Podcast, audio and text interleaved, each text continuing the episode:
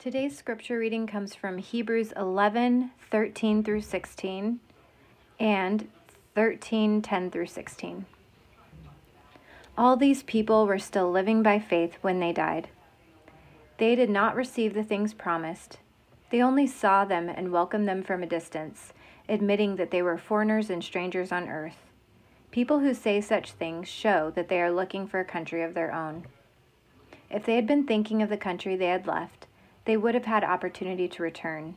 Instead, they were longing for a better country, a heavenly one. Therefore, God is not ashamed to be called their God, for he has prepared a city for them. We have an altar from which those who minister at the tabernacle have no right to eat. The high priest carries the blood of animals into the most holy place as a sin offering, but the bodies are burned outside the camp. And so Jesus also suffered outside the city gate to make the people holy through his own blood. Let us then go to him outside of the camp, bearing the disgrace he bore. For here we do not have an enduring city, but we are looking for the city that is to come.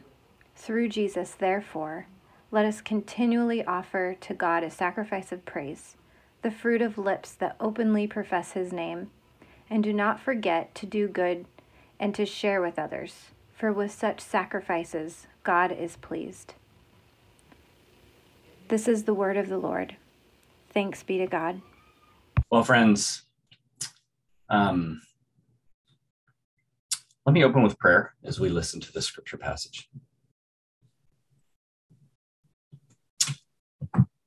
Heavenly God, we come realizing that the world puts us in many different places, and you have led us through many different journeys there are people at City Life who feel like they're in an extended season of deconstructing their beliefs and wondering if they can ever believe or get back to something that seemed maybe so pure and simplistic once upon a time.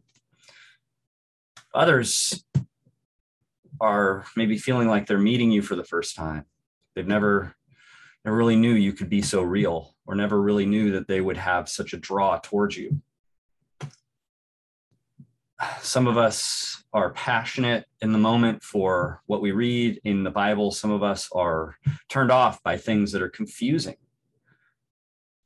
And some of us are going through times of rest and renewal, and others of us are just, a lot of us are disoriented, discouraged, or um, just exhausted by having to constantly go with plan B because of the Delta variant or wildfire smoke.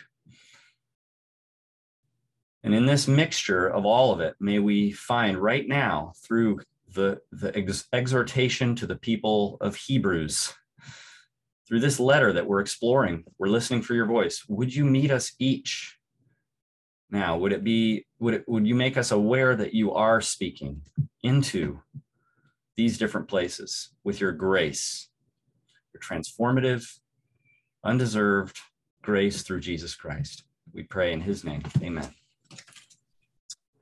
So I don't know. I'm sure. I'm sure most of you have um most of you have seen a movie where there's the scene with the the switch the switch of the briefcase or the or the suitcase it's it's the scene where you're eh, you know like a james bond type movie or oceans 11 type movie and you're convinced that um, the bad guys are going to get the thing, the tr- you know the treasure, the value, the valuable thing. They're going to get it. In fact, they do get it. Except then all of a sudden there's this amazing relief and aha moment where ah there was a sneaky little switch and it was a decoy briefcase that they got and you know to your great relief as a movie watcher you're following the good guys and you're just so excited that the bad guys didn't win out. They didn't get it. There was a trick and they you know the bad guys got the decoy thing and they realized to their dismay nothing is in the briefcase or just paper money instead of real money. You know you know the drill. It's probably in dozens of movies. What i don't know if you realize but in the the body of christ for christians we have the opportunity every day to have that kind of experience because it's almost as if the world around us, it's almost as if there's a bad guy constantly trying to make us feel like our treasure is getting stolen. You know, a bad guy who's constantly saying, Aha, I've got your treasure. And for the Christian, there's the sort of wake up moment of, No, actually, that's a decoy treasure. That's not, that's not it. I still have it. You know, my retirement account, the stock market went like this. Wait, but that's not my real treasure you know that legislation that i was telling my friends about and i was maybe working towards it happening and it didn't pass. And it's truly disappointing. And yet wait it's not my it's not my deepest treasure. That politician who's you know didn't get elected or who won't make it because of the recall one way or the other. Okay that's really disappointing. Oh but it's not my treasure. And on and on and on. My employment my house my car my transportation the way my kids turn out the way my marriage you know, is way less satisfying. I thought marriage would be easy and and full of wonderful days of romance and flowers and I didn't know it was going to be so hard. I didn't know it was going to fall apart or I didn't know I wasn't ever going to be able to experience the joy this far into life, the joy of finding someone. And on and on and on. Oh wait. That's not my treasure. Decoy treasure in a sense. And as we read this passage, we, we get this crucial image that, that helps us so much um, in a sense, it's really two images. There's the image of the the foreigners and strangers language, and then the image of the city language of their you know, city of God, city of man. But in verse in 11, verse 14, I'm sorry, verse 13 says they were foreigners and strangers on earth. All those people of faith, they were foreigners and strangers on earth. The probably the best literal translation I'm told is resident aliens. Resident aliens it's kind of like we're all spiritually speaking we're all uh, living out an experience that's very similar to those refugees pouring in from afghanistan. And the book of hebrews we've been going through it over and over week in and week out and it's been telling us that hey when covid hits when there's fires and then the delta variant when all of this is hitting what do you do? Well it, for the for the body of christ for christians actually the book of hebrews is pushing and, encouraging people in just our kind of situation to say, the body of Christ doesn't just sit around and lick their wounds and shore up their earthly treasures, but we are being given a moment of potential clarity, a, a, a, moment to stop and have great clarity. It's almost like these struggles are a gift to us because they force the question of our treasure. Where is your treasure? Oh, yeah, my treasure none of these things are threatening my treasure. Go back to my treasure. And for the christian of course the treasure is in how it all shines back it all leads back to the cross and how on the cross jesus the prince got you know in a sense the son of the king gives up his relationship with the king so that we can have it you know, momentarily experiences the abandonment uh, to be an outsider outside the camp, as our passage puts it, outside the city of God, so that we can be absolutely guaranteed to be brought in as princesses and princes of the king. We have a kingdom. Our kingdom is not this kingdom here. We have an ultimate kingdom that's expressed. And that's ultimately what we're driven back to as Christians. There's this place, um, a lot of times people quote this a little text in Jeremiah 29. I'm sure you've heard it. And it's, it's one of the, you know, it's stitched on little crochet things and pillows all over the homes of Christians throughout the world. I know the plans I have for you. But you know what happens right before that? Right in that same chapter, there's something extremely interesting that relates exactly to what we're talking about today. When God speaks to these exiles in Babylon, you know, they're just like those, those refugees from Afghanistan. And the message God says to them, to these exiles, he says, build houses and settle down, plant gardens and eat what they produce. You know, get married, give your children into marriage, and also seek the pros- peace and prosperity of the city to which I have carried you into exile. Pray to the Lord for it, because if it prospers, you too will prosper. And now this is sort of the other side. There's a tension in this. There is a sense of this city is not our city. We have an ultimate kingdom elsewhere. And yet, there's this other side of it. We are residents, not just aliens, but residents. we are planted you know god's called to plant your roots in and live here god has a purpose for your life and for your place here but it's not like the rest of the world lives your purpose is a powerful opportunity to shine in utterly surprising ways to bless rather than to hoard and grab and say mine this is how i'm going to get ahead to be a group of people unlike anyone else who understands when we look at people pouring into our city from another country, households, families, individuals coming in, wounded, lost, losing their homeland. A group of people like us who sees these Afghan refugees and say, "Hey, let me let me help." Just one refugee to another, one resident alien to another. Let me pour out of the abundance of my unthreatened treasure to help you and God is apparently leading, in my sense, my sense right now, God is leading a lot of us at City Life to consider um, how we can help and how our faith pours over into the lives of others right now in this moment of crisis. And because so much of conversation is bubbling up together and and these passages have been almost pre-selected by God right for this a moment we couldn't have predicted. Um, I want to talk specifically about this and not myself, but I want to pass it over. Maybe we'll do interview style to Tasha and Zach, who have some experience working with Afghanistan refugees here in Sacramento. So we just want to end by just getting a picture of this. So Tasha and Zach, hey, how you doing? Good. Can you hear us? Yes. Why don't you tell us about when you got involved and what you started doing um, and what organization you were working with?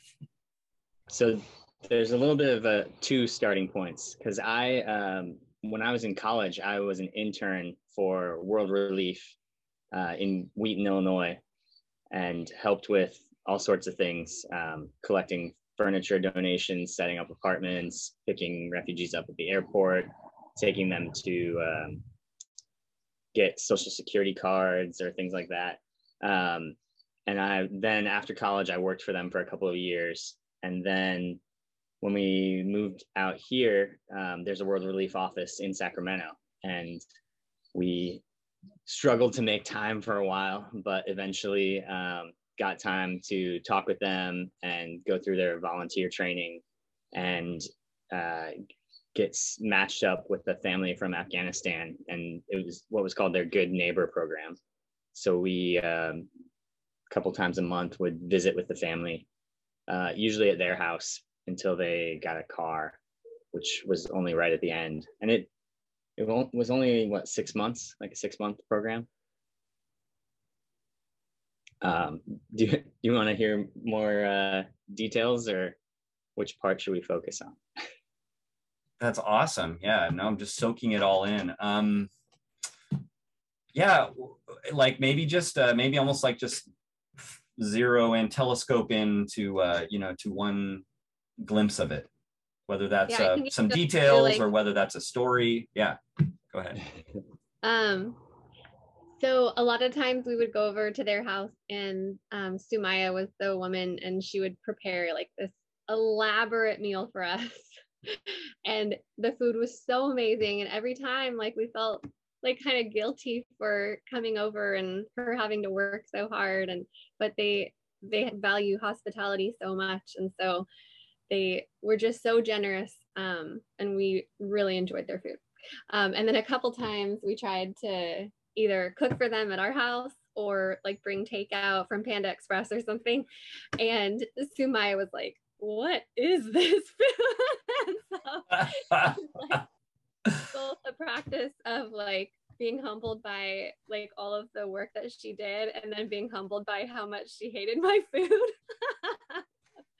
so it was just one of those funny cross cultural experiences. that is that is awesome. That's a that's a great way to put it. Um, because it I it's a cross cultural experience, isn't it? When you do something and, like that. And they spoke very little English. The um, the husband spoke at least four languages. So they're ethnic Uzbek, I believe. They spoke Uzbek, um, they generally spoke Dari, which is like Persian, is kind of the trade language in Afghanistan. Hmm. Um, he had worked with a Turkish construction group or something like that that was contracting with the United States, which is how he was threatened and got his special immigrant visa to come over. So he spoke decent Turkish. I think he had spoke some Russian at some point, uh, and then he had some phrases of English. But a lot of the time, um, they, really wanted to express themselves and communicate. So we both would just sit there with Google Translate open, and then you know type it in, get the translation, and play. And sometimes we'd have to sort out like homophones and things like that. Um,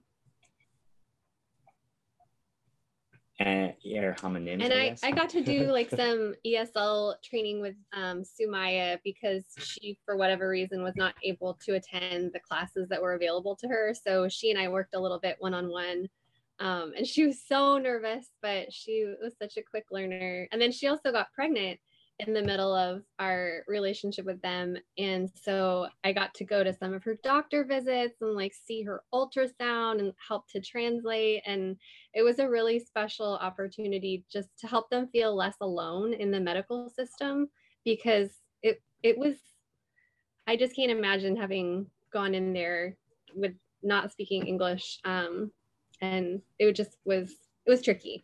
But um Did they use the translation thing where they they call up like a Yeah. translation service on speakerphone to translate for them, but still not? Even just getting checked into a medic is yeah.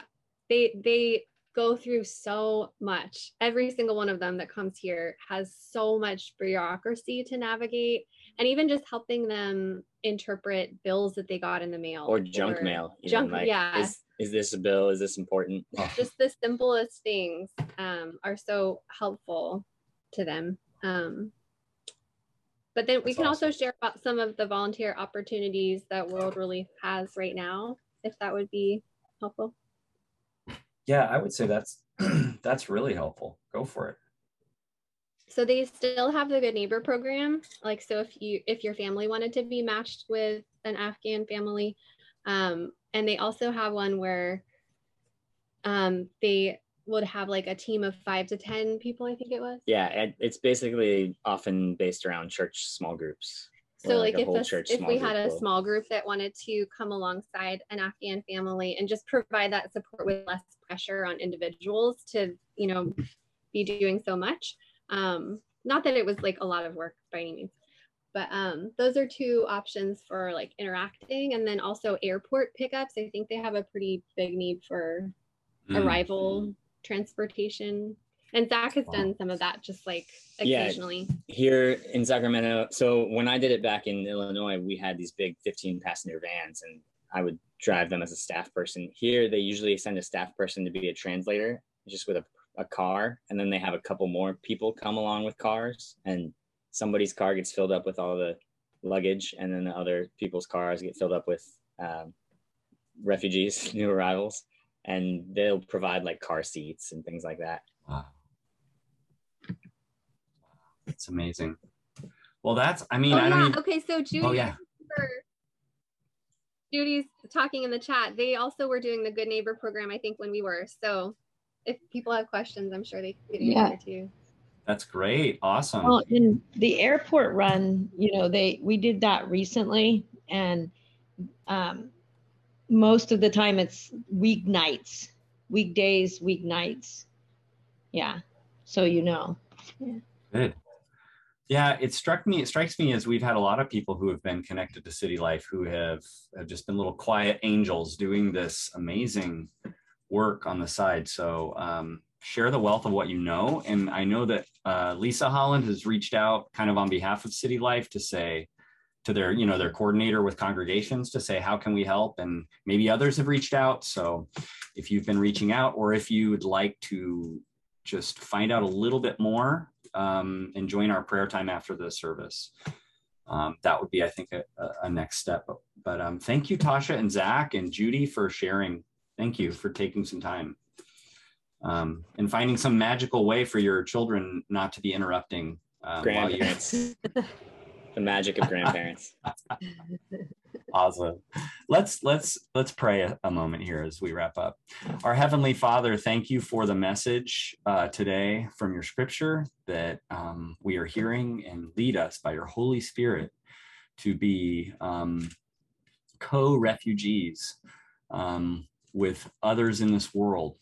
Help us not to imagine um, that it is a um, one person pouring into an empty person, but that it is a cross-cultural experience if we embark upon serving you in this way. It is something in which um, we are so empty ourselves. We are so limited in understanding you and your journey of suffering to the cross when you took the when you took the role of an outsider who was rejected. And we are so empty of knowing you through that that we actually have much to learn and we have much to find out. And we have so much more to grow through um, being in relationship with others of other cultures and other experiences. Um, so guide us as a church into serving you in all the ways that you are leading us. In jesus name we pray. Amen